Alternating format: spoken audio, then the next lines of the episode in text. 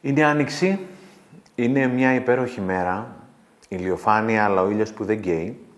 Έχουμε πάει στο Καβούρι μαζί με άλλα τρία ξαδέρφια μου να περπατήσουμε.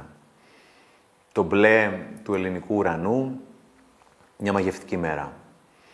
Άνθρωποι, ζωάκια, παιδάκια, ρακέτες, εφορία, ευτυχία παντού. Και έχουμε περάσει καταπληκτικά. Γυρίζουμε σπίτι και το συζητάμε πόσο όμορφα περάσαμε. Περάσαμε κορυφαία. Οι τρεις, όχι ο τέταρτος. Η ιστορία αυτή είναι για να δούμε κάτι που κάνουμε όλοι μας, αλλά μόνο σε κάποιον τρίτο θα καταλάβουμε. Τον ρωτάω, εσύ δεν περάσεις καλά; Μου λέει, πες μου δεν το έβλεπες. Λέω, τι να δω, ήταν μια μαγική μέρα. Μου λέει, ναι, αλλά πίσω ήταν κάποιοι τύποι με κεφτεδάκια, τραπεζομαντιλάκια που τρώγανε. Του λέω, και τι σε ενόχλησε; Μου λέει, με ενοχλεί αυτό το θέαμα. Η ομορφιά ήταν όλη μπροστά και εκείνος έβλεπε πίσω.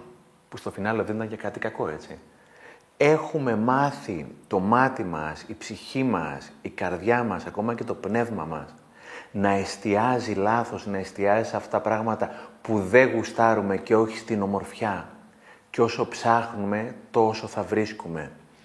Ο εστιασμός είναι ο σημαντικότερος μυς που έχουμε για να απολαύσουμε τη ζωή μας και δυστυχώς ο πιο αγύμναστος από όλους.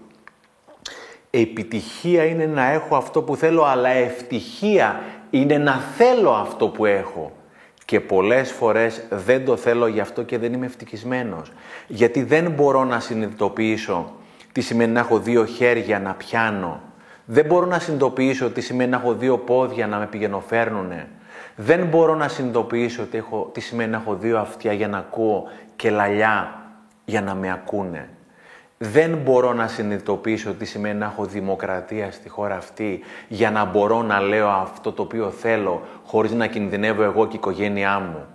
Και δεν έχω συνειδητοποιήσει τι σημαίνει να έχουμε ειρήνη και να μην έχουμε πόλεμο στη χώρα αυτή και να ξέρω το πρωί τα παιδάκια μου θα κοιμούνται ειρηνικά στα κρεβατάκια τους.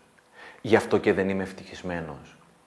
Η ιστορία με τον ξαδερφό μου για να καταλάβετε θέλω να πω. Πριν από περίπου 10 χρόνια πήρε ένα δάνειο που τότε ήταν δυσβάσταχτο να σώσει την επιχείρησή του.